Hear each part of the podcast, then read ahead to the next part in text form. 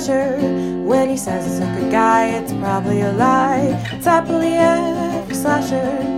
The cabin in the woods has a 4-star rating, but the murder scene will be devastating.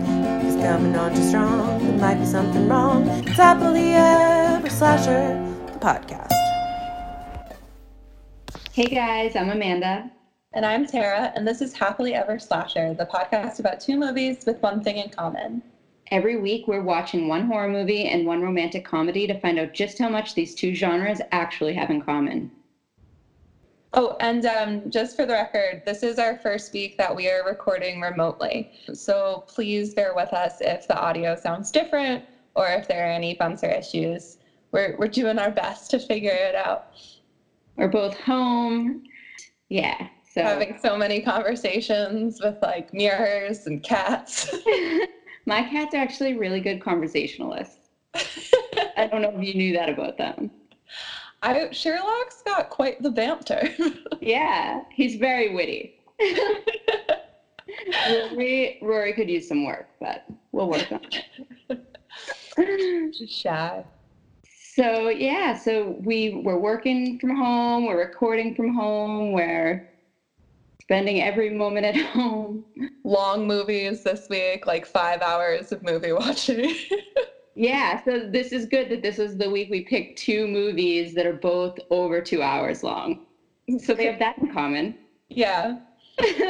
On the topic of movies, what are we talking about this week? We are talking about the 1958 Hitchcock classic Vertigo, and the 2001 not-so-classic but amazing rom-com Heartbreakers. And the theme of this week is tricking someone to fall in love with you and then just, like, gaslighting the crap out of them. Wait, so they're supposed to just, like me for me then? That might be a problem, but okay. It's an issue I struggle with, too.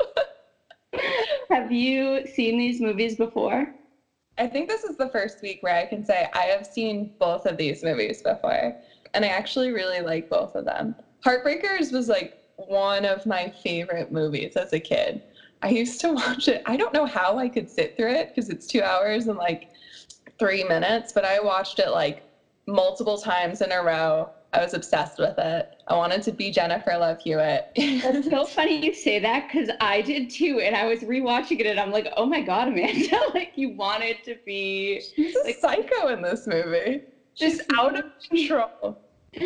I like the scene that I remember physically like being like, I really want to like be just like her was the scene where she's eating a steak, smoking a cigarette and like doing card tricks at the dinner table. I remember as a teenager, I was like, she's so cool. And now I'm like, I always love the one where, like, she kicks in the door to the bar and just, like, power walks in. Yes. Love and then that. Vertigo I had watched when I was in college. I'm like, okay, here's the thing about Vertigo. I really like it. I think it's a good movie. I also am pretty sure I've never watched it without falling asleep. I just find it, like, there are lots of spirals, the score is very calming, the colors are nice. Like it just, by like an hour and 15 minutes in, I'm just out. I feel like Hitchcock is rolling over in his grave right now. It is oddly soothing though, I agree. I had, like you said, I'd seen both of them before too. Heartbreakers is the one I had seen most recently and I saw that one. For the first time I saw it, I was in high school, and, like, we were just talking about, I, like, thought Jennifer Love Hewitt was, like, the coolest person alive. And Vertigo I'd seen years ago, but didn't have any, like, strong recollection, like, memories of it. I knew the plot, but I wasn't, like, I don't have any, like, visceral memories from it. But I do like it as a movie, but I'm not, like, I feel like I'm not, it's not my favorite, but I see why it is as kind of respected as it is because it did a lot of cool things for like the first time and kind of like was so groundbreaking in the genre that I can definitely see how it impacted film after it. I mean, the camera work in this is just like revolutionary. Yeah. And that was really cool to kind of like see and to see how it affects other movies that came after. Yeah. So let's get into it. And we should probably mention we'll be summarizing these two movies in some detail, so there will be serious spoilers. So if you want to watch them first, this is your final warning. Dun, dun, dun. Fair, fair, fair. So yeah, let's get into it. So the first movie we're going to start with, I think, is Heartbreakers. I'd have to kiss that? We'd better work fast. The plan is ready. Just call me Olga. The con is set. Darling. But for this team... Hey, Mom! Not even practice makes perfect. Gross. Do you have any idea how much therapy you people need? Starring Sigourney Weaver, Jennifer Love Hewitt, Ray Liotta, Jason Lee, and Gene Hackman. He doesn't look so bad. Yeah, his liver spots are positively glowing. So Heartbreakers is a 2001 romantic comedy directed by David Merkin of Rami Malek's High School Reunion fame. It got a 53% on Rotten Tomatoes, which, I mean, like, is probably accurate, but I personally think it should be, like, at least in the 60s. Not quite fresh, but not rotten. Yeah. And it's written by Robert Dunn, I'm going to butcher these names, but Paul Gwai and Stephen Mazur. And Gwai and Mazur had previously written Little Rascals and Liar Liar, which I feel like makes a lot of sense given the tone of the movie. Oh my God, I love Little Rascals. They wrote Little Rascals. Yeah. There's one more guy that helped write Heartbreakers, but the other duo had some, like, real hits. Yeah, I mean, I feel like if you get the guys that wrote Little Rascals, you're probably all set. I don't know. I love that movie. I also haven't seen it since I was a child, so let me preface it with that. I don't think I've ever seen Little Rascals. I've seen Liar Liar. We won't be watching it for this podcast. And it's kind of a rom-com if you think about it. In a weird little kid way, like Alfalfa and Darla. I'm sure we'll get to a point where it's appropriate eventually. Anywho, we open on a wedding, and I should note that, like, okay, so I don't know about you, but I didn't remember this from when I was a kid, but the music started, and I had a moment of, like, oh, my, did I buy the wrong movie? Because it's straight up, like, Witches of Eastwick, Addams Family type, like, spooky vibes. And then, like, 10 seconds in, it's, like, music by Danny Elfman. I'm like, oh, my God, of course it fucking is. It sounds like Beetlejuice. Oh, that's amazing. So we open on a wedding, and it's a very traditional wedding. Angie, played by Sigourney Weaver, is marrying Dean, played by Ray Liotta. And it's become pretty clear at the wedding that Angie has been making Dean wait until they get married for sex. So he, like, really wants to leave the ceremony and get back to their hotel room, but she's, like, taking her time with the champagne, dancing with every single man at the party. They're the last to leave. He's, like, blue balling out. She whips off her dress. She's got this, like, blue lace thing underneath with the corset. And right when he manages to cut the jumpsuit off her so they might be able to have sex, she falls asleep. So what I did appreciate about this scene was, like, he's been waiting months to have sex with her. And they paint him, like, he's supposed to be kind of, like, a scummy character and a small-time crook. But he, like, immediately knows he can't have sex with her while she's sleeping. Like, he doesn't even, like, try. Just, like, sticks his dick in an ice bucket. And I have to say, like, after all the movies we've watched, I was like, holy shit, this is the most respectful man in a movie we've seen yet. Wow, the bar is so low. Really? I know. I made a note of that scene, too, because, like, I don't know what it was about the 90s and the early 2000s, but the blue balls jokes, like, I can't with the blue balls jokes. like the fact that was, like, a huge thing that people played for laughs is like, oh man, I have blue balls, like, it hurts so bad. It's like, you're a fucking grown man, get over it. Like, you'll be fine. Oh, I'm sorry, do your blue balls hurt? Have you tried childbirth? Yeah. Poor baby. Anyways, they wake up the next morning and they still can't have sex because Angie's hungover and she gets super sick. So Dean goes off to work. At work, we meet his secretary, Wendy, played by Jennifer Love Hewitt. And okay, we're introduced to her with an ass shot, is the first shot we get of Jennifer Love Hewitt. And sidebar. So, okay, I went to see Emma, and the main male character has nude scene up front in the first 5 minutes where you just like see his ass and that's how you're introduced to it. And I was so jarred by it, but we're introduced to female characters that way all the time. And I looked up like all these movies where you're introduced with female characters by seeing their ass first. And it's like Pretty Woman, like all these movies. But yeah, I wrote a whole essay about it. I'll make Amanda put it on the website with my Valentine manifesto. So Dean's all horned up, Wendy's half dressed, and they start making out. And just then Angie arrives, so Wendy jumps under the table. Dean tells Angie that he has to finish up work. He manages to get her to leave, but Wendy's hair has gotten stuck in Dean's zipper.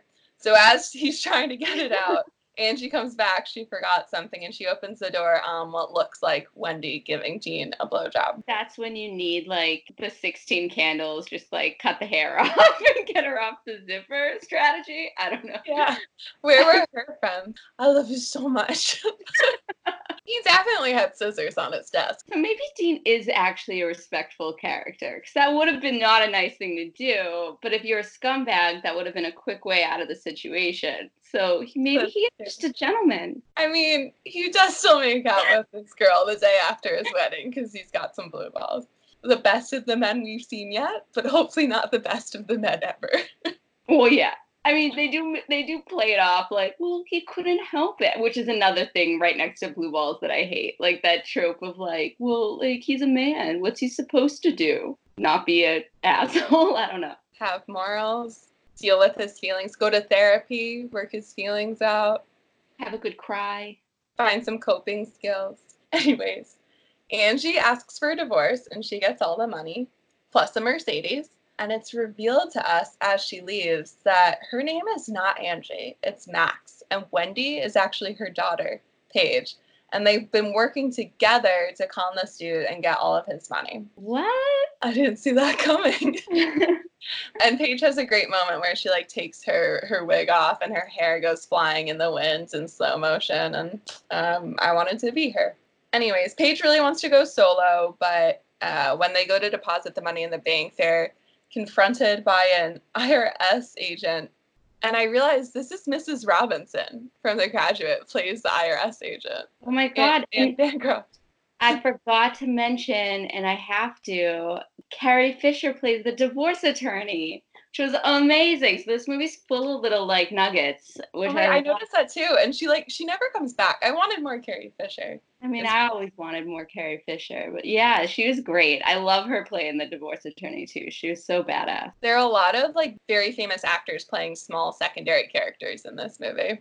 The IRS calls them out on tax fraud and says that they've taken all their money out of their bank account except for like $3,000 and okay, so this confused me too because I was also like, I'm pretty sure that's not how the IRS works. Yeah, I'm pretty sure Max was just banking on the fact that Paige wasn't gonna like look into it that closely. That she sold her daughter out of high school to help con men with her. Yeah. She never really got to the economics class that would have helped her. I don't want to get this deep this early in the episode, but, like, I feel like the biggest con of the movie is Max conning Paige into, like, a life of crime from a very young age. I definitely want, like, a Heartbreakers prequel where we, like, see their first con together after. I feel like it would be super sad because, like, Paige is super young in this movie. She's, like, she's maybe in her early 20s, so I feel like, when did this start? Like, how young did this woman get her going on this stuff? Anyway. So Paige agrees to do one last con to help pay off the IRS before she goes off on her own. And they decide they are going big. Not New York. Not Seattle. Palm Beach. Of course, even though they have no money, they manage to get a speedboat to go out on the water behind all of the millionaires' houses to scope for a right one. They narrow in on a millionaire, William B. Tensley, played by Gene Hackman. He is amazing in this movie. I love him in this movie so much.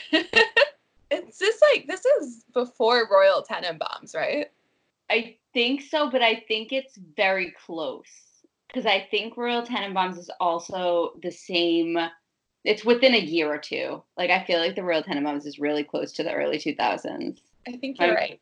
Yeah. The makeup they put on Gene Hackman in this movie to make him look old is fantastic. So he's made money off the tobacco industry and smokes nonstop, and is also hacking up a lung nonstop, which means he's a great choice to con because he can literally drop dead any second and leave you all of his money. Paige did want to do someone like kind of cute. She had her eye on a younger doctor millionaire, but he's playing croquet with his mom. And this was like the truest thing Sigourney Weaver says in the whole movie, where she's like, no mama's boy. Like the mom will get in the way.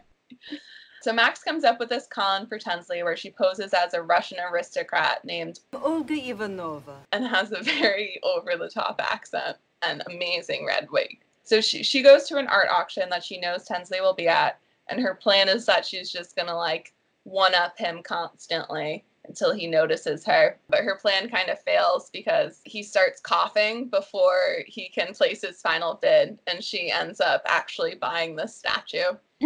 So another a cool fun fact that I noticed in watching this is, did you notice all the 69s everywhere? There's 69s on I don't know if this comes shortly after this or maybe a little later, where Jennifer Love Hewitt is getting the valet keys. I think it's right around this. It's at the auction and she takes the key off the hook and it's the 69 slot on the key rack. And then at the auction, Sigourney Weaver has 169 as her paddle.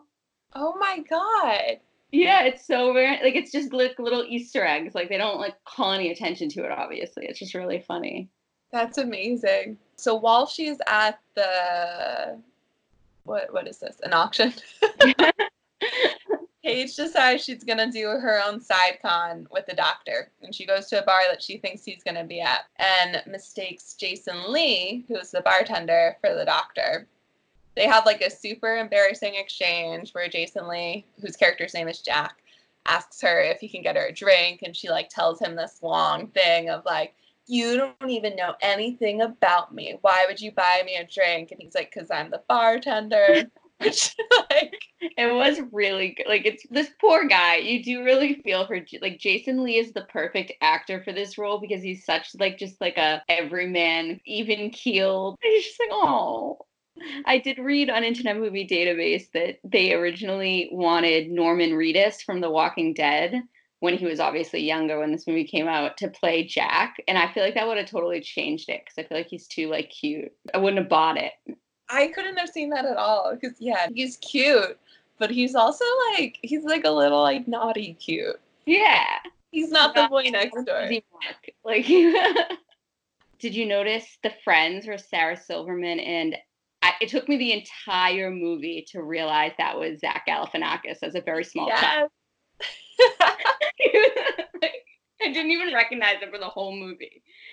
I feel every bit part is someone who's now extremely famous. When did you realize it was Zach Galifianakis? Did you realize the first scene, or did it take you a little while? I realized the first scene, but I think only because I think I knew that. Okay. I think I had read that somewhere. I recognize Sarah Silverman, but him, I just, it took me a really long time. And their role is basically just to, support anything Jack does. They're, not really great friends. They're kind of just enablers. Yeah, and Sarah Silverman, acts like she, likes Paige, or Jane is the name she gives them eventually. She, acts like she, likes them together, and I'm if this is your best friend, you would totally see through this girl's whole thing. It'd be, real talk. So what do you know about this girl? Her name is Jane. But so the doctor does eventually come to the bar, and Paige decides that she's going to fake choke on an olive, so he'll have to save her, and then they can bond over that. But she starts real choking, and the doctor's mom shows up, so he's all distracted, and Jason Lee has to save her instead. And she is not thankful at all that this man has just saved her life. She's so mean to him. She just negs the crap out of him the whole movie. It's, seriously unbelievable that he falls for her during this. Because she's a super hot and super cold. And then super hot and super cold. I'd be what the fuck is your deal? And like, you never see a conversation between them where they're really getting to know each other, or where we see like anything they might have in common. I don't understand what the pull is. Which we can get more into later, but I feel like that is very similar to Scotty and Madeline in Vertigo, which we can talk about in a little while. Paige gets a call from her mom that she's leaving the auction, and for the first time in the movie, she abruptly walks out on Jack with no explanation. And so the plan with her mom is that she's supposed to put these spikes out in the road, and Tensley will drive over them first. He'll kind of crash his car. It will seem like he blew out a tire. Paige will pull the spikes back, and her mom, Olga, at this point, who's supposed to be following him, will kind of come to the rescue, and that's how they're going to fall in love. So she puts the spikes out on the road, and she sees a different car coming that's not Tensley's, and she tries to pull it back, but the rope snaps, so this other car ends up crashing. And, of course, it ends up being Jason Lee. She knows she has to get him out of the way, though, before Tensley and her mom get there so they can have their moment. So she pushes him down a hill and just starts making out with him. Good plan. Sigourney Weaver, or Max, and Tensley also crash, and Max hits him over the head so she can take him to the hospital and begin a romance. This whole scene is so funny. Like, I just, like, laughed really hard as like the whole like just like dance of it, like one car accident pushes him down, another car accident bangs him over the head. Like, it's just very, I've laughed a lot. Gender tropes aside, the like actual beats are very well constructed and well written, and the way it moves it through itself. And I do, not that I want to keep bringing up Fall Asleep, but I do think it says something. It's only 5 minutes shorter than Vertigo. I've never fallen asleep during this movie, and I watched it as a kid, so I'm just going to put it out there. Tensley and Olga are in love, but Tensley's maid is onto them. Long story short, Paige and Olga frame her so Paige can get the position as a housekeeper, and they can kind of have an inside woman on this con. The library. Where, like, after she steals all this stuff, and then he sees, like, the cigarettes in the closet. She's like, cigarettes? I feel like vomiting. That's my favorite line of the movie. No, that's, like, the deal breaker. So they framed her for stealing all of his wife's jewelry, and he's kind of like, eh. And then, you know, the cigarettes are the thing where he's like, put her in jail. Can you get like slips of the person at 20, and he's like, can you like rough her up a little bit, which was too far. That was my god, I forgot about that line. That's bad. Yeah, that was real bad. But my cigarettes, I feel like vomiting. It's my favorite. I do have to say that the rough him up line I thought this movie was going to be a lot more like tonally off than it was, given like the previous early 2000s movies we've watched. And I feel like the rough her up line was one of the only things that caught me as, oof, that's not funny now. Yeah, no, totally. I mean, I feel like this movie's comedy is very, like, very over the top. Tensley ends up proposing to Olga like a month later. And the statue that Olga had originally won in the auction that she couldn't pay for, she had kind of, like, made flirty eyes with one of the servicemen carrying it out until he, like, messed up and accidentally broke the dick off of it. So she could say she didn't have to buy it. But Tensley's bought it for her. He's got the dick back intact. And he sets it up in her room. And when they go to make out, he has a coughing attack, falls, hits his head on the dick, and dies with a dick in his mouth.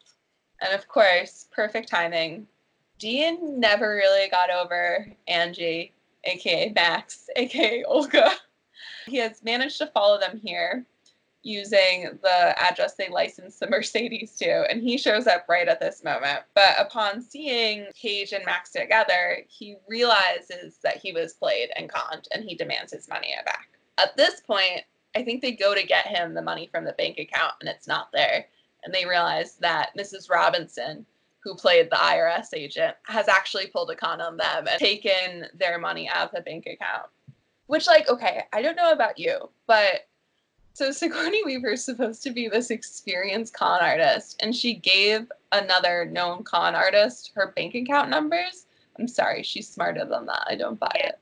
another thing she does that's stupid is keeps the Mercedes, because if the Mercedes is now licensed to an address that Dean can track, I mean, it's similar again, and we'll talk about it in a little bit, but like in Vertigo, when Madeline puts on the necklace, that's like her tell. And it's like, why are these people saving these mementos from previous cons? You have to sell the shit and keep the money. You don't save mementos. Anyways, Paige and Max tell Dean that they don't have the money, but if he helps them cover up Tensley's death, they'll split their profits of their next con with him. So he does. This body falls off a balcony. They accidentally close, like, a car trunk on his legs and snap them. For a millionaire, like, I have to imagine the autopsy. They fucked up this body bad. No one's going to be like, yeah, it was lung disease. Right. It's crazy. I mean, similar in Vertigo. I mean, I guess that was the 50s, but, like, medical work could tell if someone fell off a roof or if someone was, like, murdered. Yeah. Apparently, there's a lot of holes in both of these plots. Like, yeah, more similarities.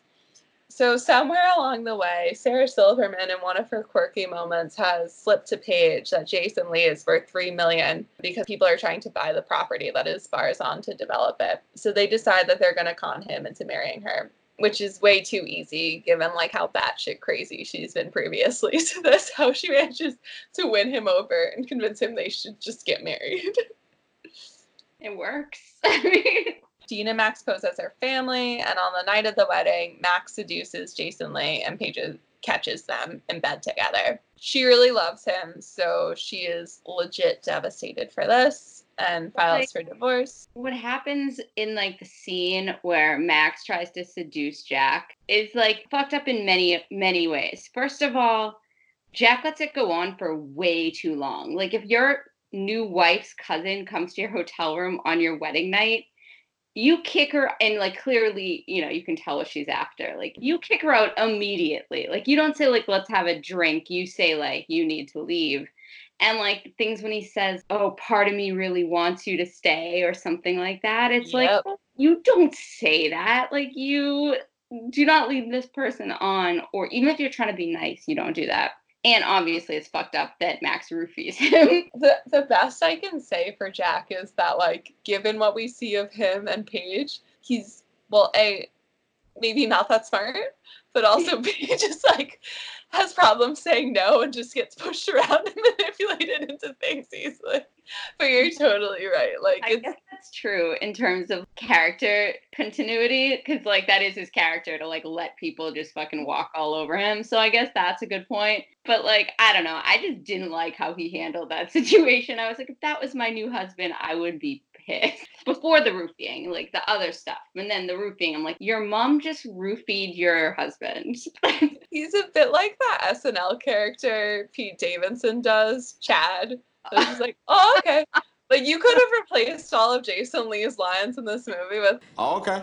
And the plot would have still worked. Oh, my God. I want the super cut that is just every time Jason Lee's on screen, it's just Pete Davidson as Chad. So Paige files for divorce, and she gets all the money. And as they're driving home, Max admits that she had to roofie Jack to get him into this situation in bed with her. Paige freaks out. She heads back to the bar, which she's bought back from him, I guess, so quickly, and throws a surprise party saying she bought the bar and wants to be with him again. I'm sorry, that's not how I would want to hear that information. I don't know. Yeah, like in front of all his friends and coworkers, and like, oh, by the way, my name's not Jane. Like, what? And she's trimmed her hair now, so she's like a different person. Oh, it's, like, kind of like that, like, trope of, like, when they're, like, the kind of uptight girl, they have, like, straightened hair. And then when they're, like, the fun, freewheeling girl, they, like, let their hair be, like, it's not natural. It's, like, literally took longer than the straight look. Yeah. But that's such a trope. I can't think of other movies off the top of my head, but I know I've seen that before. Legally Blonde. Selma Blair has the straight bob, and Ella's always has curls. Almost Famous, another Jason Lee movie. Oh, Jurassic World, Wish Upon a Star, I think, when Katherine Heigl's character gets the other sisters in her body, she's like, her hair's, like, more relaxed. Yeah. And of course, the movie that probably started this whole thing, Grease, where the same girl has straight hair, curly hair. Yeah, so true. We're on to something. But Paige has curly hair now, and she wants to be with Jack, and he's just kind of like, oh, okay, and has no questions, so they get back together. I mean, does he say, oh, okay? I feel like the movie ends in a very, like, you assume he does, but it's kind of just like, my name's Paige. And then they, like, show his face for a second, and then it's, like, cut to the credits. Oh, I thought they, like, made out for a bit. There's, like, no, like, you don't get, you assume, because it's a rom-com, that that's, like, but it's funny, like, because similar in Vertigo, like, they embrace her, like, does he forgive her? And then she, like, dies. So, like, if she had lived, would he have forgiven her? I don't know. Oh, that's like a very different read. I like the movie better with that. But one couple that does end up together, so Max and Dean discover that they do have real feelings for each other and they want to work it out. So we end with them conning the IRS agent who conned them, and they're together forever and living dirty scoundrel lives. But my favorite part is that Ray Liotta is now, like the con man. Like, yeah. He's, like, trying to be, like, suave and, like, which is hilarious. And it's, like, a cool, it does show that their relationship is very equal-ish for them. They're both messed up people, but they have. My favorite line is Dean to Max, and he's like, well, if you're going to be my wife again, you need to be respectable. And, like, this is a guy that, like, shot at fish from a boat with, like, a handgun. That scene killed me when I was a kid.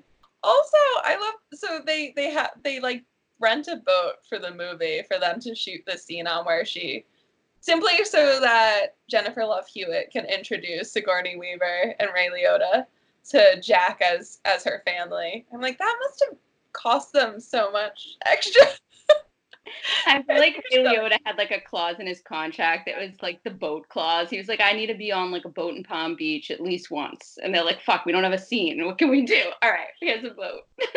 We're discovering so many, like, secrets of Hollywood contracts in this podcast. I'm not a lawyer. I have no legal ability. But I think they have some secret spots in those contracts for weird, fucked up shit. Yeah.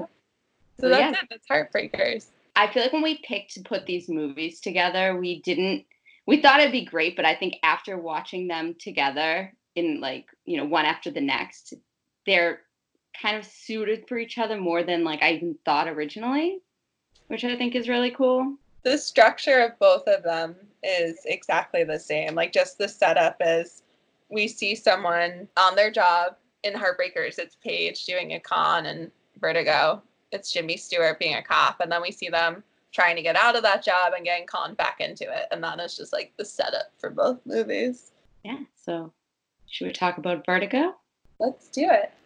Vertigo, a feeling of dizziness, a swimming in the head. Figuratively, a state in which all things seem to be engulfed in a whirlpool of terror, as created by Alfred Hitchcock in the story that gives new meaning to the word suspense. I don't want to die. There's someone inside me, and she says I must die. A beautiful girl haunted by the desperate, unexplainable urge to destroy herself. A man possessed by the paralyzing vertigo that made him afraid of high places. Easy now. Oh, no. Ah, well, this is a cinch. Here, I look up, I look down. I look up, I look... What was the strange attraction that brought these two together in spite of the dark forces that tore them apart? The story of a love so powerful it broke down all barriers between past and present, between life and death, between the golden girl in the dark tower and the tawdry redhead that he tried to remake in her image. So Vertigo came out in 1958, and it's obviously Alfred Hitchcock directed. There was multiple writers on it. I don't have their names in front of me, but I know Hitchcock wasn't happy with some of, like, the early drafts, so it was kind of like a lot of rewrites. Eventually, they landed on what would be the final writers, and I think one of the previous writers put up a little bit of a stink and was like, I wrote it too and got his name on it, but the third guy just didn't even get, I don't know if he like didn't try, or like one of the people that worked on it didn't get a writing credit. From what I've read online, I want to preface this all as like, this is knowledge I've gotten from the internet. I might be wrong. Wikipedia is always right. I don't know what you're talking about. Yeah, very factual sources. And, like, surprisingly, this movie was not well received when it first came out. It bombed at the box office. Now it's considered one of Hitchcock's best. That only happened when it was re-released 20 years after it came out. Well, I think it was nominated, like, or not nominated, but AFI listed as its, like, #1 best film ever. Oh, really? I know it does. I know it. I've read a couple things that it's, like, every year there's a list that comes out. And it's always in the top 10. It was #1 on it once. I don't know if this is the AFI list or another list, but usually it's kind of usually it's beat by Citizen Kane, but maybe other film. Maybe it's. It was definitely the AFI. It was #1 on it at some point, either for a year or ever. Let me look it up quick. So according to Wikipedia, did you give yourself a click sound effect? I think they do lists every year, which is cool. I don't know. We'll have to look into it more, but it's definitely on. It makes a lot of lists. In 1958, it did not make any lists. People just didn't dig it in 1958. I read that it's because Jimmy Stewart was known for more like likable roles. So it was confusing to see him in this movie, especially towards the end. I guess he is trying to play it kind of dark, but because it's Jimmy Stewart, I couldn't it was just difficult to process. Yeah. So the movie opens, and the credits are basically just all these, like, lady parts. Saul Bass does the credits. He's, like, one of the best motion graphics designers of all time. Fun fact, his wife, like, helped with the design on a lot of them. But, yeah, I love the credits for these. They're so fun. And Ray is a lot of lady parts. Very cool aesthetically. A lot of lady parts being broken up. You got some lips, you got some eyes. But it is really pretty. It is a really cool. They all kind of look like vaginas.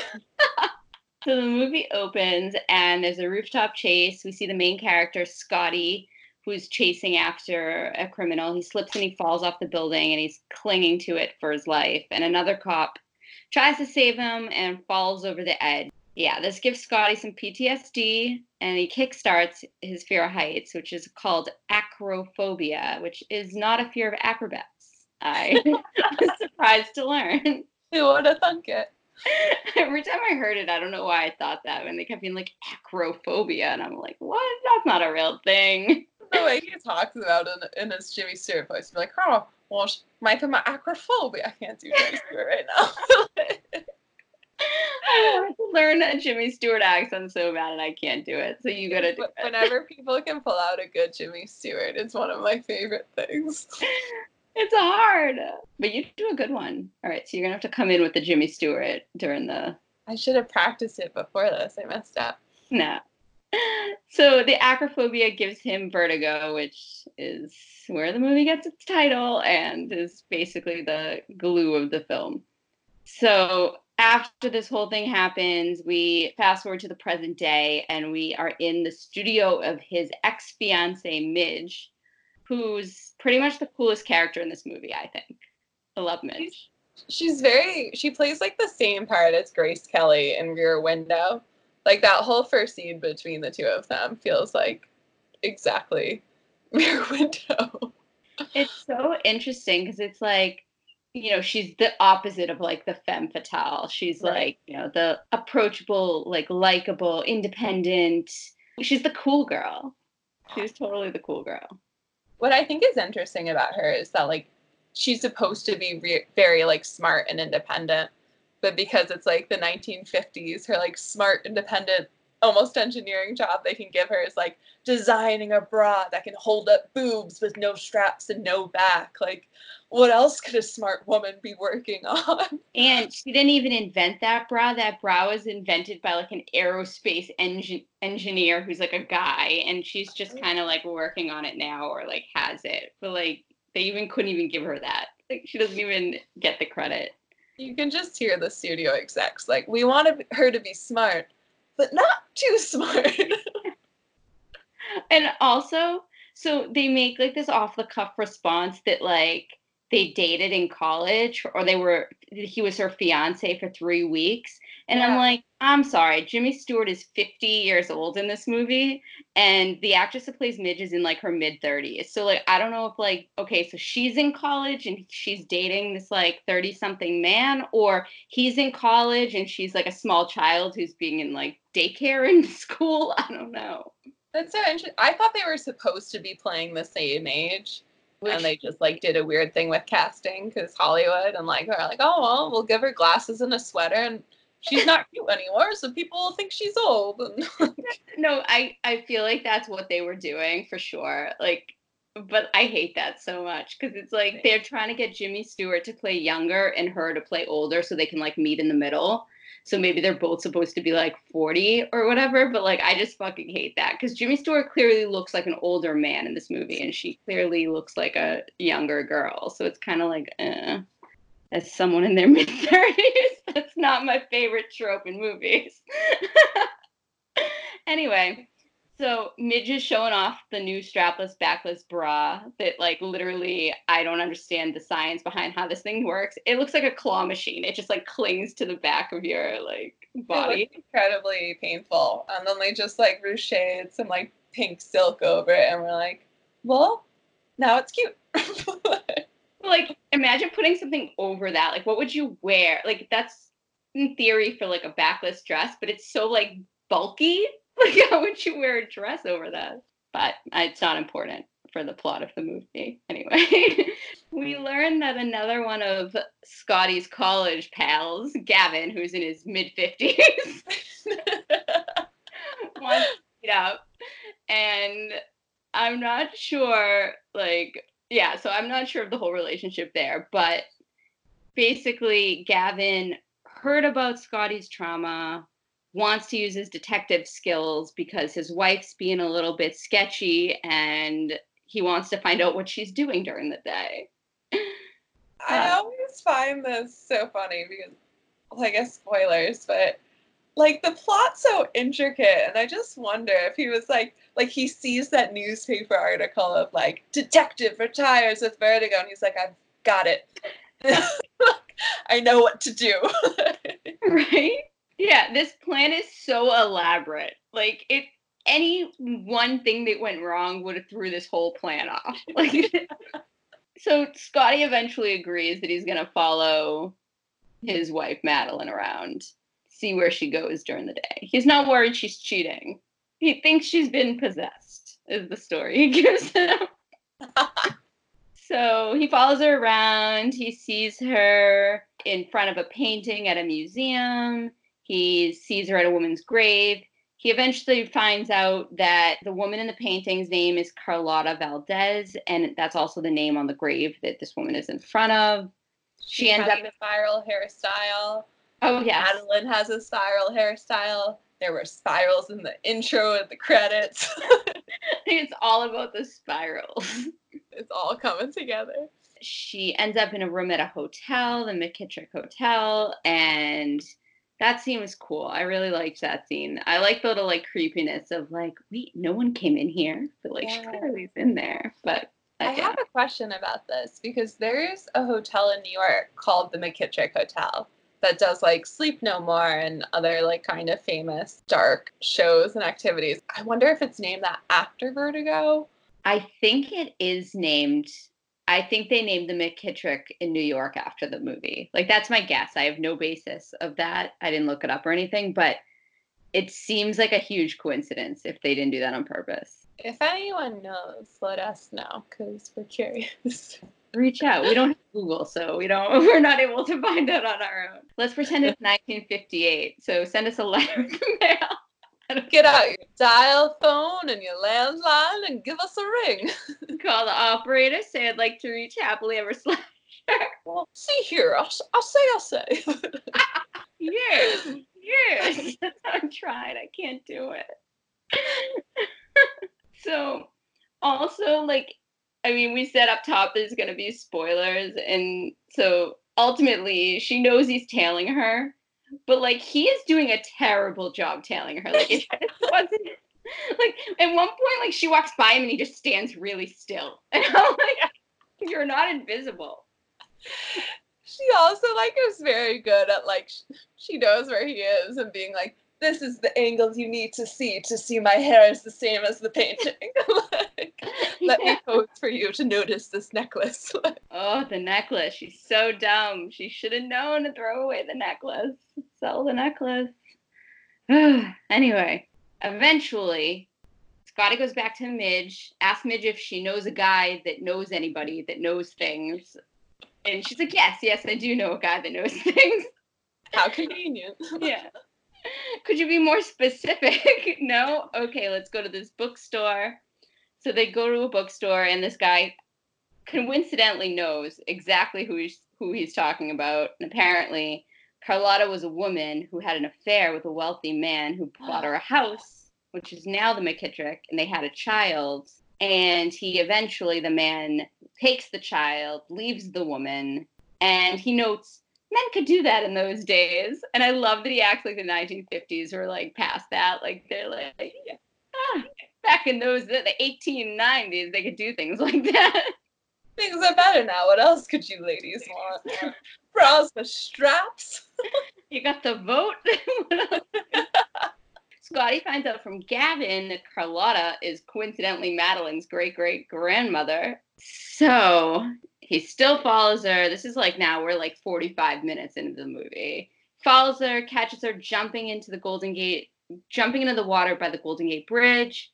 He saves her, takes her back to his apartment, undresses her. Wait, hold on. I also like when she jumps in the water.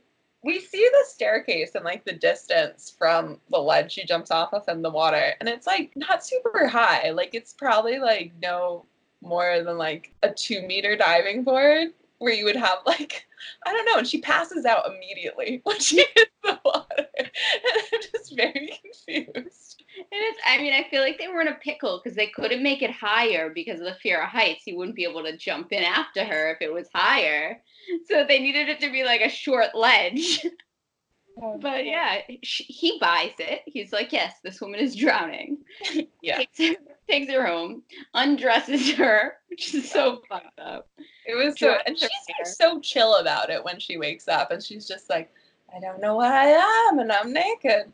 Well, we'll just see what happens. The most fucked up part is she wasn't asleep. Like, she did that on purpose. So she was awake and she just, like, let this guy undress her as part of, like, this, like, I don't, like, she had to keep a straight face while this man is just taking off her clothes. I never even thought about that. I thought they made her, like, actually pass out when she hit the water, but that makes it so much weirder. She went method. She's like, all right, I gotta knock myself unconscious and hope for the best. Hope I don't die. Hope this guy saves me. So she wakes up, and this is, like, now, like, yeah, like, 45, 50 minutes into the movie, and we finally hear her, like, speak, and she's like, what am I doing here? Of course she already knows, and she also let him undress her, and they share, like, a moment. There's lots of sexual tension. It was a little sad. I don't know. It was a little sad, because he's, like, he's could have Midge, and he's, like, clearly, like, I don't know. I just wanted him and Midge to end up together. I really liked Midge. She's too good for him. Yeah, she is. Anyway, so Madeline runs out, leaves, and Midge actually sees her leave, so she's a little bit jealous and sad. And I feel like Scotty's leading her on a lot of the time. Like, why does he hang out in her studio so much? Like, he's always just showing up there. Well, who's gonna put a step stool up to spot him in his vertigo exercises? She, like, makes him drinks, and he just sits there while she, like, works. So the next day, Madeline, like, comes back to his apartment, and they spend the day together. They go, they check out some redwood trees. Scotty mansplains sequoia trees to her. He gets really in detail about the trees, and I'm just like, they're trees. She knows. She can read. Yeah. So they eventually end up by the ocean. The waves are swelling. They kiss. And I don't know about you, but anytime I watch an old movie, why do they, like, smash their faces together? I think I thought this, too. Like, was that, like, a like a Hollywood policy code thing of like, this is what's appropriate for colleagues. Like now they would say you're not supposed to like do tongue, or is that like how people kiss? Like, and so like what point do people realize like, oh, like this isn't like comfortable? And if that was just the movie way of kissing, because I do think I know like up until like more recently it was like you didn't really kiss in movies with the tongue. Now I see tons of movies where you kiss with tongue, but in the 50s maybe it was kind of like you just mash your faces next onto each other. And like, so if you're a kid growing up and you watch all these movies, when you go for your first kiss and you're like, that's me mashing my face into someone else's face. Kids in the 50s were just walking around with teeth knocked out and bruised lips. Fat lips come on. It was the original Kylie Jenner challenge. Oh my god. So Scotty like goes back to Midge's studio and Midge is having a good old laugh. She like got into painting and she shows Scotty this painting she's been working on. It's like an elaborate painting of Carlotta from the gallery, but it's Midge's face. Which is like, that's so much time to spend on a joke. Oh my god, I literally wrote that down. Like, that is so much work for a joke. She's clearly the one character with the job. Like, when did she find time to do this? It's like the same. I feel like they just took the painting from the wall of that museum and used the same painting with the new face painted on it. Like, they didn't paint two paintings for this movie. It's very elaborate, and he doesn't think it's funny. No, not even a little. He like runs out. He's like, can't deal with that. We don't see Midge that many more times in this movie. Yeah, she kind of fades off after that. Yeah. Like, so Scotty... She does have her moment when he leaves where she's like, stupid. Yeah, she's stupid. She's like tearing her hair out. And it's like, oh my god, this is so sad. I felt so bad for her because I feel like she's like the original like friend. Like she's like the basis for like all like friend characters in rom-coms now. Like Judy Greer probably watched her and was like, justice for Midge. I love the friend characters. I always want to see like, rom-coms from the friend characters. Like, give them a movie. Yeah. Like, a whole movie where they get to do something. So Scotty realizes that this elaborate dream Madeline says she's having takes place at San Juan Bautista, which is like a nearby Spanish mission. He takes her there. They confess their love. She runs off into a church. He follows her, but she's running upstairs, and his vertigo prevents him from going fast. Even though he's not going that slow, like, he's almost, like, he's, like, really, like, right behind her. Like, I feel like he, like, almost at her. But he sees her jumping off the top of this tower. And then instead of going to the body, he thinks it's a good idea to just flee the scene. This is, like, a part that confused me. Because there's some kind of court trial that's not in a courtroom. I don't know who's on trial. Like, is he on trial? I don't know. What was it, a trial, or was it like a filing of like a police report and like kind of a gathering evidence and testimony type thing? It could have been. I don't know a lot about the legal system. I don't know. And also it was the 50s. I don't know. I can't, like, it looks like it was like, was it in the mission? Like it looks like it. It was in a nice like breezy room. Like... It's about the same level of realistic politics as the IRS and Heartbreakers. Yeah. No one asks any questions. Everyone gets off. If it was a trial, no one's, like, in trouble. Gavin leaves forever. Scotty has a mental break, which sucks, but I really thought that was, like, really, like, pretty. Like, his mental break was really, like, cool. It's, like, pop art mental break. Like, very well shot. Yeah. I appreciated that. He ends up in a hospital where, we see Midge for the last time here. She's taking care of him in the hospital. So if anything to tell us she's 100% too good for him, it was the fact that she is, like, doting on him in this hospital and he does not give a fuck. He starts seeing Madeline everywhere and all these, like, after he's released from the hospital, he just sees Madeline everywhere. And then he sees a brunette woman walking down the street and he's like, shit, that looks just like Madeline. Follows her into a hotel, goes up to her room, tells her she reminds him of someone, asks her out, And she says yes, but when she leaves, she goes to get her suitcase, and we see the gray suit from Madeline's wardrobe right in her closet, and we realize it's actually Madeline. She's like a babe with brown hair. Her baby hair game, they've gelled each baby hair down in a curl on her forehead individually, and like, it kind of works. She looks really good in both looks. I will say they did, the difference of her being blonde and brunette is different enough that it's believable that it maybe could have been mistaken for two different people. Also, her eyebrows look a little bit thinner as, like, yeah. I feel like they filled them in a little less as Judy. They give her more, like, dramatic eye makeup, too. She's pretty, like, clean-faced as Madeline. The blonde washes her out a lot, though. Yeah, but she's obviously gorgeous as both people, and we find out it's the same person. And now we get her perspective. So we see her writing Scotty a letter confessing to, like, everything that went down. Turns out Gavin killed his wife, hired her as a lookalike, then hired Scotty so that they could legitimize the whole thing and he would witness the suicide, which, like we mentioned, is a lot of string. Yeah, very convenient that his one ex-police officer friend happened to have vertigo and also is, like, newly retired. It's, like, such a faulty, and I've read, like, articles, like, this plan is terrible. It reminds me of how bad the plan was and It Follows, like, the pool plan. And I actually read an article that was, like,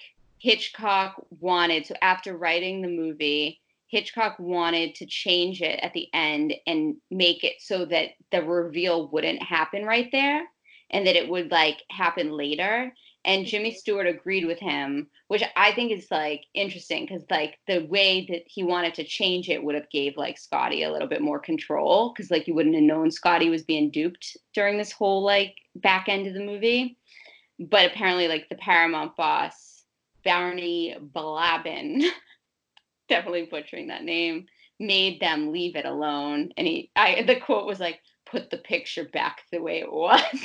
It's like the quote he said. I gave it that tone. I don't know what tone he used. No, that's definitely the tone I had.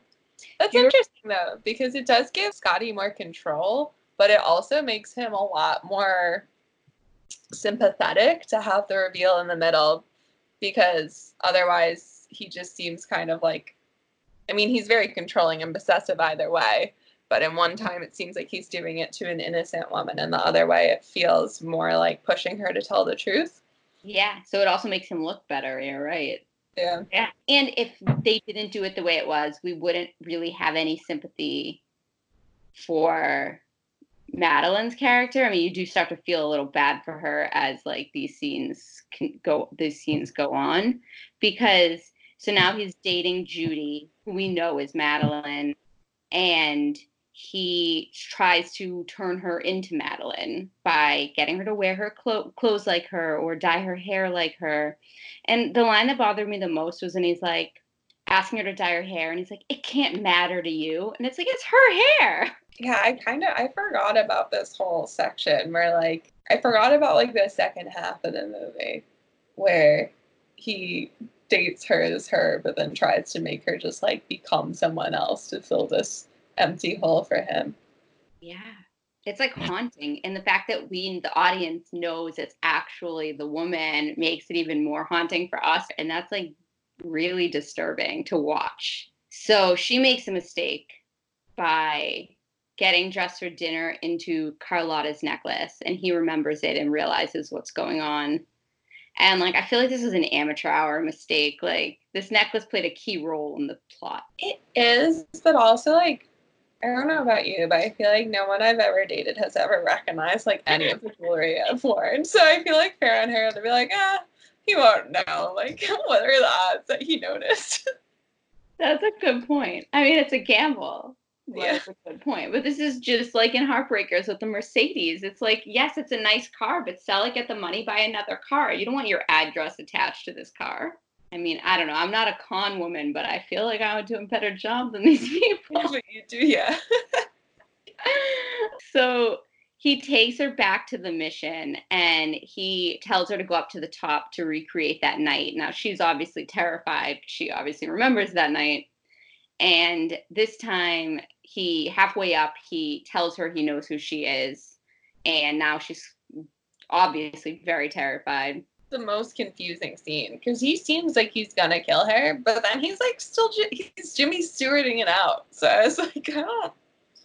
Yeah, I guess that's like another thing is like, I don't know. Like in my mind, he wasn't gonna kill her. I don't know what he was gonna do, but I couldn't picture him killing her. But again, another read of that is, yeah, he was gonna kill her. Like I feel like what's cool about this movie is there's a million ways to read it. And back in these days of movies, I will say. Back in these days, they let you have opinions. Nowadays, movies come out and the director immediately comes out with a statement on the intention of a movie. Yeah. And I actually really dislike that because I was an English literature major and we did a lot of like close reading. And I liked the idea that like I could read something one way and someone else could read it a different way. So it bothers me when directors are like, this is the definitive way to read this scene. I was going to say egos be big, but Hitchcock had a huge ego, so... I know, it's surprising. That's like the ultimate to anything. I mean, if Hitchcock had a Twitter account, I'm sure we'd know his opinion. Oh my god. I would love to see you have a fake Hitchcock Twitter account. Oh my god, that would be amazing. Hitchcock reviews movies. So they make it to the top of the tower and they're, you know, she's swearing she loves him. Like, I mean, we kind of know she really loves him because in that moment where he's not around, she writes that letter and she says she loves him. And there's no reason for her to lie in a letter he doesn't see. So, like, she really does love him. And, like, does he believe her? We can't really tell. All of a sudden, a nun gets up out of the shadows. And that is terrifying. Terrifying. I was fucking, this is the scariest part of this movie for sure. And Madeline, Judy, is also terrified and stumbles backwards and falls out the window to her death. Then we just see Jimmy Stewart looking over the body again, and that's the end of the movie. None. Yeah. She was scary. Like the way her shadow is too, like when she like gets up and you just see her shadow. Also there's the whole like religious element, like does Judy stumble because she's surprised by the nun, or does she think like God is like looking at her, like she sinned and then there's this nun and then she's like, oh my soul, and falls backwards. I don't know, I feel like there's like a religious kind of like lean. You're definitely onto something because I feel like in this time it's like definitely setting up Jimmy Stewart to be the victim, which he is, but he's also batshit crazy in the second part. And so I feel like it's trying to set it up like she gets punished and she gets her comeuppance and he can kind of keep his hands clean, and it has this like bigger moral picture of like she was just so guilty.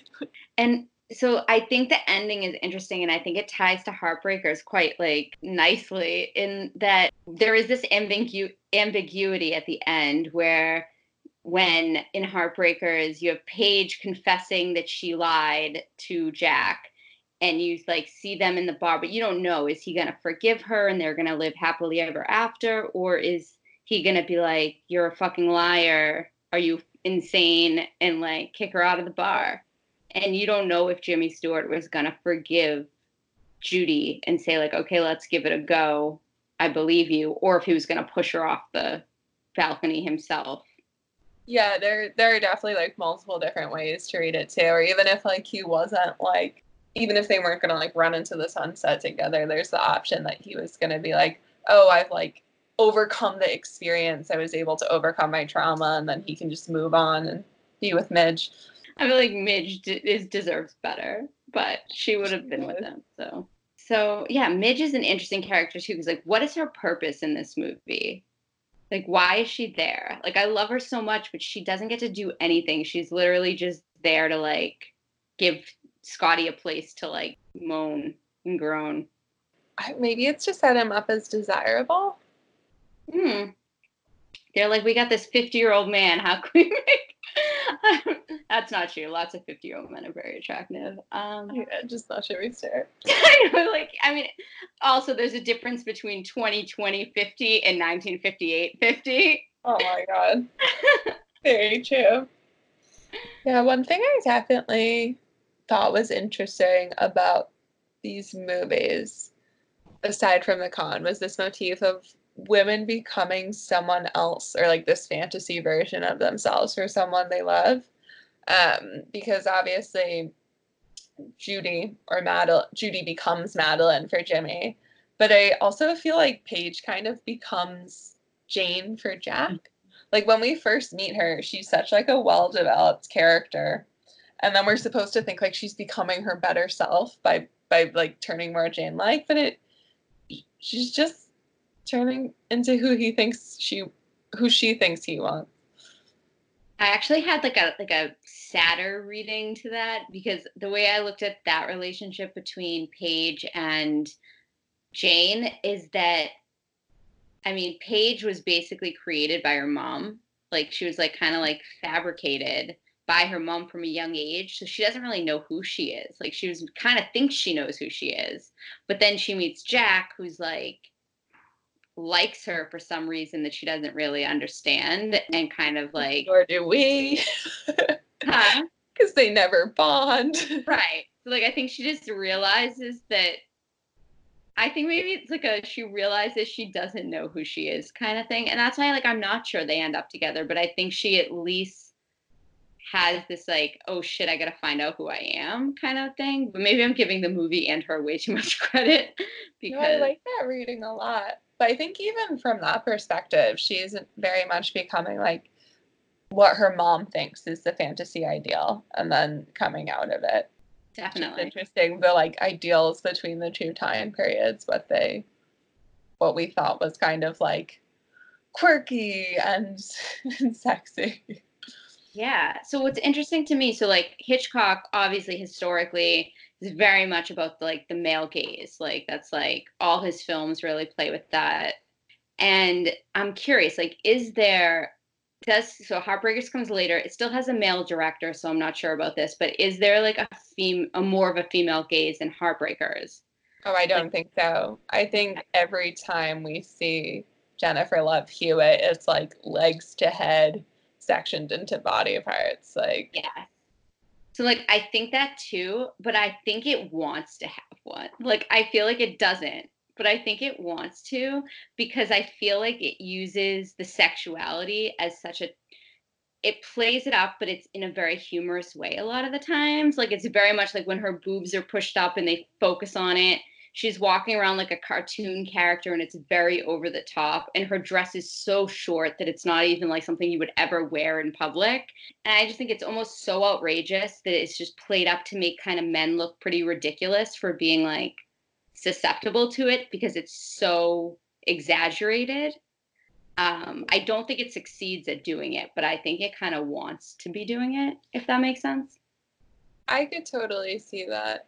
I'm trying to think if it like oversexes any of the guys at all.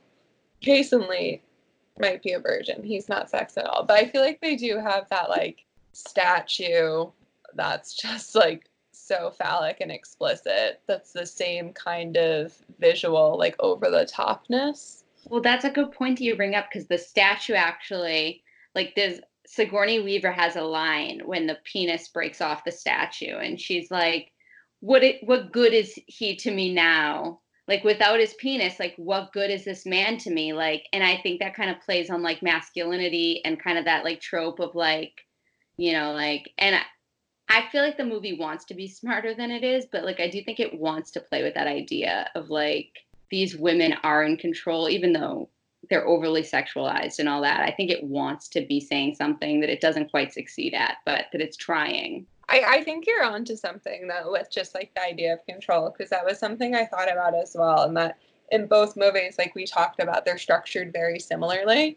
So we should feel like in some ways Madeline or Judy is the one who has more control as the con artist, and so are Paige and Angie, or Paige and Max. But Madeline really has no control. She's kind of being played by both parties, by Gavin and by Scotty. I guess Paige is similar to her in that way.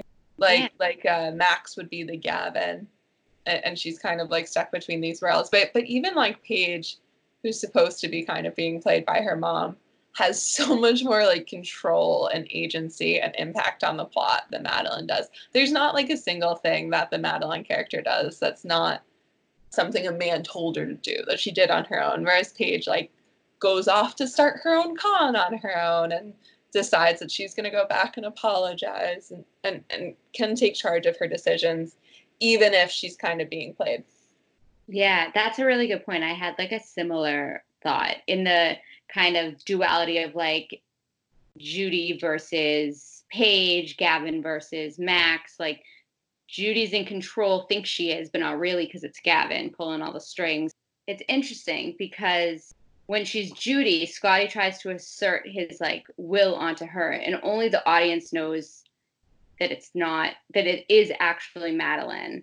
And so like we can see her losing her control as she like lets it happen, that he like she's letting him change her wardrobe, dye her hair. So like because we know it's actually Madeline, we can see the control being like kind of like taken away from this character, that if we didn't know it was her, it would just be a tragic story, like he's trying to change this poor innocent woman.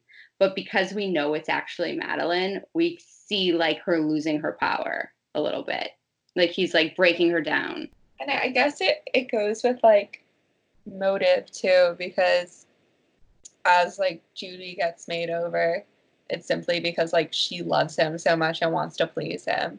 And when Paige kind of lets her mom make her over, we know it's not at all to please her. It's very like ambitious and wanting to prove herself so she can go out on her own. And there's like a bigger picture to it that she sees. Yeah. Whereas Madeline's just like, this man has to love me.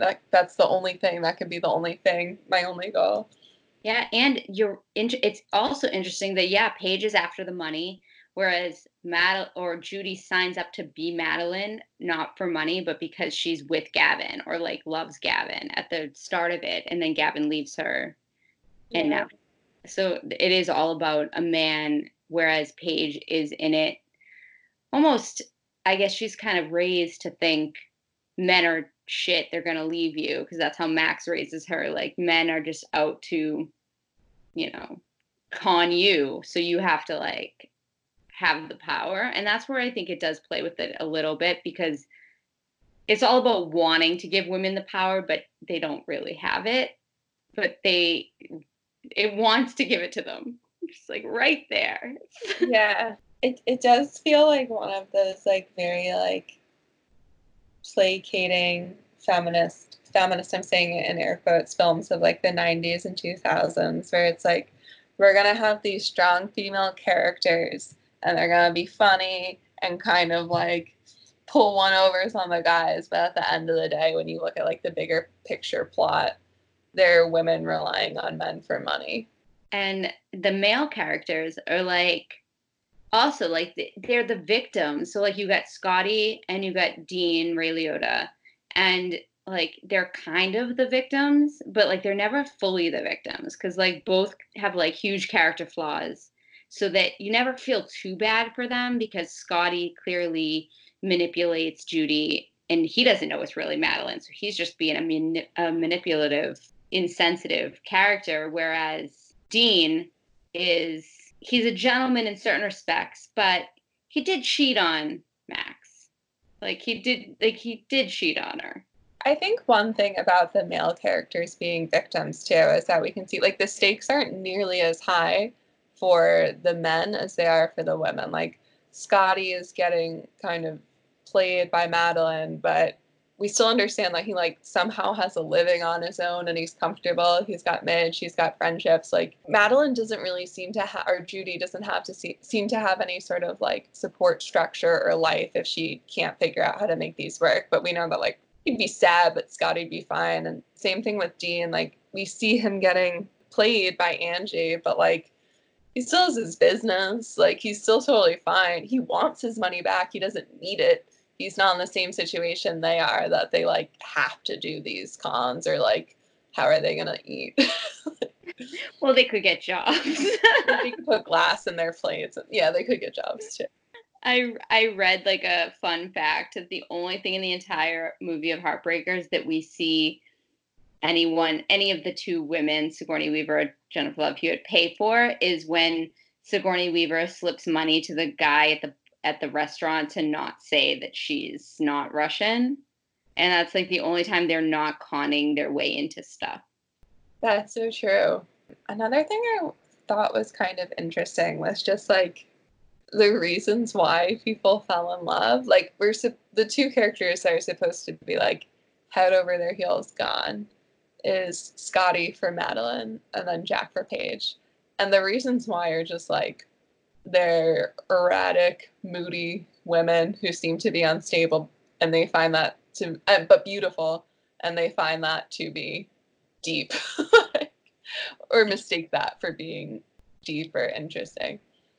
It's so true. I feel like that's like a very popular trope, and it's another trope right up there with like blue balls and all the other ones that I don't like, is like it's not good for women, and it's also not good for men because it doesn't give anyone any credit. Like if you're going to say that a man is just going to be that like dumb that he's going to fall for a woman just because she's pretty and her personality could just be like very all over the place. Like I would like to think that a man would see through that. I don't know. I feel like it's not even though about like men being dumb and falling for it, because I think to a certain extent for Madeline's more of an act, but Paige is very like kind of genuine in her all over the placeness. I think it's just like this romanticization of damaged women as like more valuable or more interesting. Do you think that it's similar to like a bad boy complex? Like, do you think it's like men think they're gonna like fix these women, just like women think they can like fix the bad boy type trope? I don't know. That's a really good question. But I don't think it's like, it's definitely not unique to these movies, to your point before. It happens all the time. And it is frustrating. But I do think you're right that in these two, like I'd mentioned earlier, I feel like we didn't, you know, the point of picking these two movies together was very much they're both con women who, you know, have these very gray area interactions with these men and like the impact of that. But like, I didn't even realize how similar the plots really were until like I watched them within like days of each other. And that especially, they fall for like these women after like no interaction. Paige and Jack have that scene where like she goes out to follow him and he's stargazing and they kind of have a moment and they like start making out and you see them lying on the blanket and it's supposed to be like this is like when they bonded for real, like the moment he broke through to her and like really fell for her. And of course she gets a call from her mom and has to run away, and he calls after her like, wait, what's your name? Supposed to be like our nice guy who's in it because he likes her, and he hasn't gotten her name yet. He didn't ask that one. Yeah, they were hanging out on the beach for like a while. Also, the telescope, when they're looking through the telescope and then it's like, ooh, look at this, and then it's like literally like a stock photo of space and you see like the Getty logo on like the photo, like they didn't even buy it. Just like, also I was watching this movie like probably, you know, like a week or so ago, and they're looking through the telescope and she's like, oh, what's that? And Jack's like, oh, that's the Corona Borealis. And I was like, oh my God, too soon, Jack, too soon. That was really the name of a constellation, but I was like, I just happened to be watching it now and I was just like, oh my God. And then the next one's a cluster of stars and it's like, why aren't they 6 light years apart? I love that, and I love that you did it in like a Jerry Seinfeld delivery. What's the deal? What's the deal with these star clusters? I also think one thing I also noticed in this was just the idea in both of them of like women taking advantage of men just promotes the mindset that like A, women are tricksters, but also the way that like the women in the film are always in competition with each other instead of like ever with like a man for a job just sets up the idea like they're only like so many pieces of the pie to go around, and they have to fight against each other for them instead of trying to find something else. So, like, Kim's, like, kind of, sorry, not Kim. Kim's her brother, but Judy is set up originally against Gavin's wife and then against Midge. Paige and Angie are kind of set against, like, every woman they've ever met, also against each other.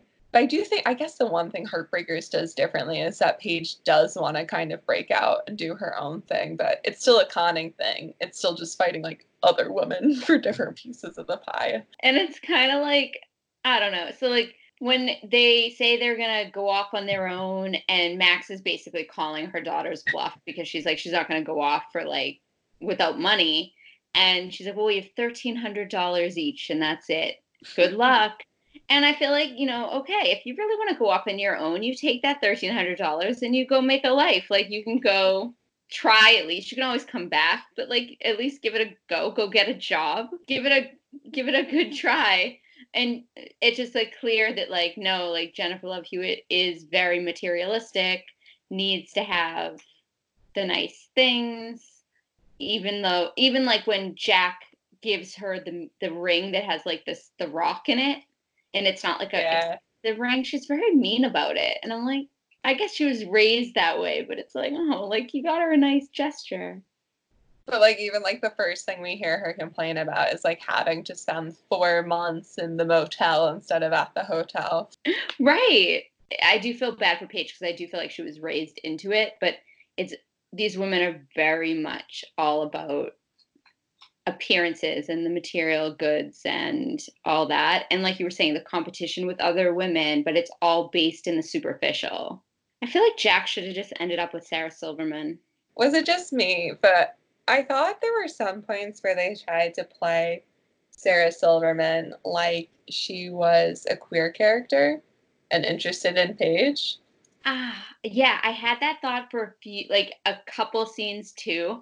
But then there were scenes where, I don't know, I also got the feeling that she kind of, I got that sometimes, but then sometimes I didn't. And I thought maybe she was in a Jack. I'm glad you brought her up, though, because on the point of, like, women being against women, I think that's the only two characters I can think of who aren't against each other. Because Sarah Silverman kind of is, like, always very encouraging and supportive of their relationship, which we don't know why, because Paige is a psycho, but she's the one who's like, yeah, he's worth, like, $3 million. And, like, yeah, she's, like, very naive. I feel like they don't do much with her, and they could have done a lot more.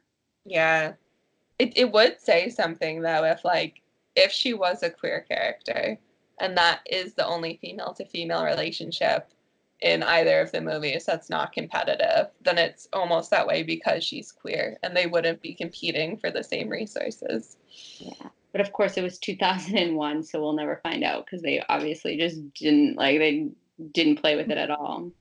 It's interesting also seeing which characters kind of get a comeuppance and which ones don't. Yeah, because I feel like it's kind of, in Vertigo, it's obviously Judy, not Gavin. I think Gavin just, like, gets away with it and disappears. Judy's the one that's punished, which goes along with, like, the Valentine of, like, what happened to the boys that were in on this plot.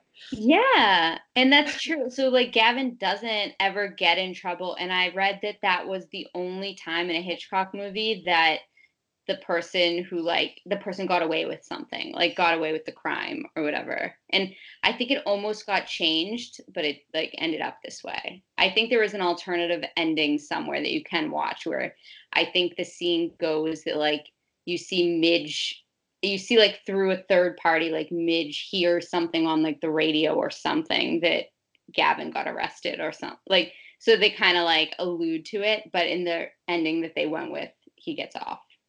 Which, and Judy dies. So, yeah, the woman gets punished and the man gets off. And then I feel like in Heartbreakers, it's interesting because, like, I mean, Max and Dean are meant to be together. They live happily ever after. I feel like the only character who ever, he's not even really punished, but the only one that doesn't kind of have a happy ending is Tinsley. Jake is dead. Yeah, dies in the most embarrassing fashion ever, like, pants down, dick in his mouth. And then they just, like, desecrate his body for like 5 scenes.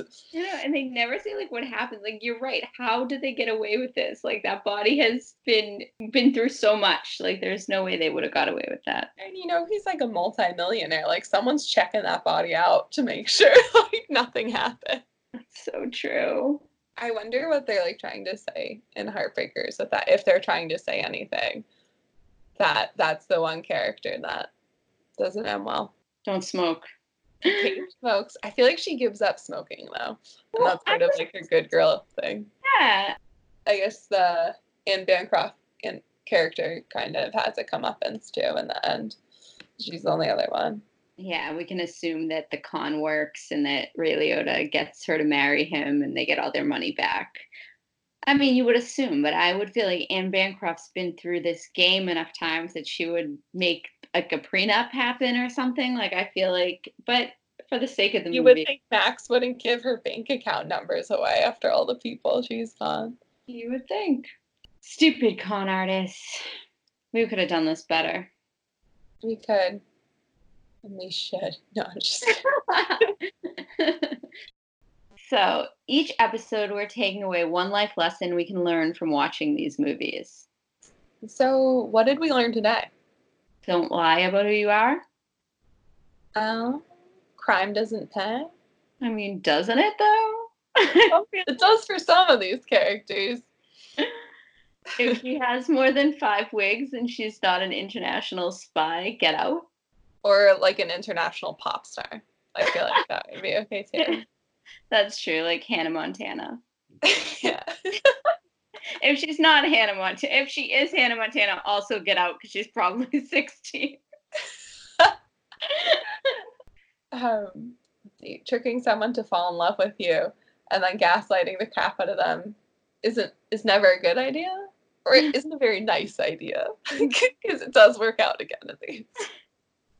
How about it's all fun and games until you fall for your mark.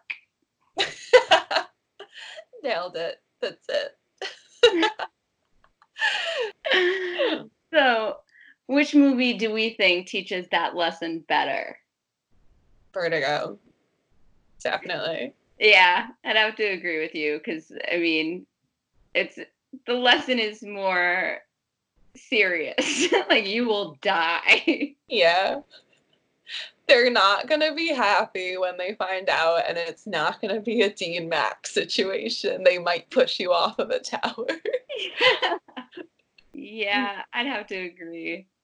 Unless you're dating Chad from SNL. Okay. I love Chad from SNL. It's one of my favorite, like, characters in series of skits. It's so good. Which movie do you think teaches the lesson better? Yeah, I would definitely say Vertigo, because I feel like in Heartbreakers, like at the end, we don't know if he forgives her, but there's a chance it's going to work out for them. Where in Vertigo, she's definitely dead and there's no chance. So I think the lesson is much more dire in that situation. So, yeah. Which movie did you enjoy watching more? I think this is the first time in the 4-episode history of our podcast I'm going to choose the rom-com. I just fucking love Heartbreakers. I love it. I had a feeling when you said you fell asleep during Vertigo that you were going to say that. The thing is, like, I still like Vertigo. I just, like, it's one of those things where, like, intellectually and, like, as a filmmaker, there are so many things I like about Vertigo. I know it's the better movie, but as a person, I laugh the whole way through Heartbreakers. Like, it's just a romp. I love it. It's a good time. I loved, when I first saw Heartbreakers years ago, it was like one of my favorite rom-coms. I loved it. I loved Jennifer Love Hewitt. I wanted to be her. I will say, after watching it a second time, I still really liked it, but I felt the 2 hours this time around. And I think the only part that I really appreciated as much as I did the first time is Gene Hackman. I thought Gene Hackman was hilarious. And anytime he was on the screen, I laughed. Honestly, he was a genius in this movie. It was so funny. But I will say that out of the 2 movies, I think I might have enjoyed Vertigo more this time around. I don't know. I think it's also just like where I'm at currently, like, we're obviously self-isolating, we're home. It was definitely, like, a very, like, it's a very, like, chill vibe of a movie, and it really, like, kind of, like you were saying, it's a relaxing film to watch. My nap movie. It really calmed me, and I really found it very enjoyable. I would say this time around, I enjoyed it more, but I still love Heartbreakers, too. Is this the first time we've chosen different movies? It actually might be, yeah. Can we still be friends? Are we allowed to keep going? So this was our last episode of this podcast. We figured out what breaks us as people. Thanks for the ride. Oh, it's been a whirlwind. No, we can still be friends. And it's Tara's birthday this weekend. Happy birthday, Tara. It will have passed already by the time. It's this weekend as of, like, right now. So she'll be older by the time it airs. We'll be a little wiser. I might have boobies. We'll see. 16 Candles reference. Listen to our last episode. Yeah. It makes sense if you listen to the previous episode. So on that note, until next time, I'm Amanda. And I'm Tara. And remember, all is fair in love. And gore. Oh, okay.